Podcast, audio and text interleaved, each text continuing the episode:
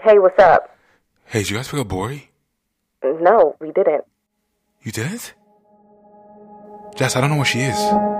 Good evening. This is Axonville TV News, and tonight we have breaking news in the case of a missing little girl. I think somehow somebody just walked into the middle of a school in the middle of the day and just took the kid in front of all the cameras, the teachers, everything. I don't know. I don't know. After 72 hours, I don't know what the odds are, but they're not good.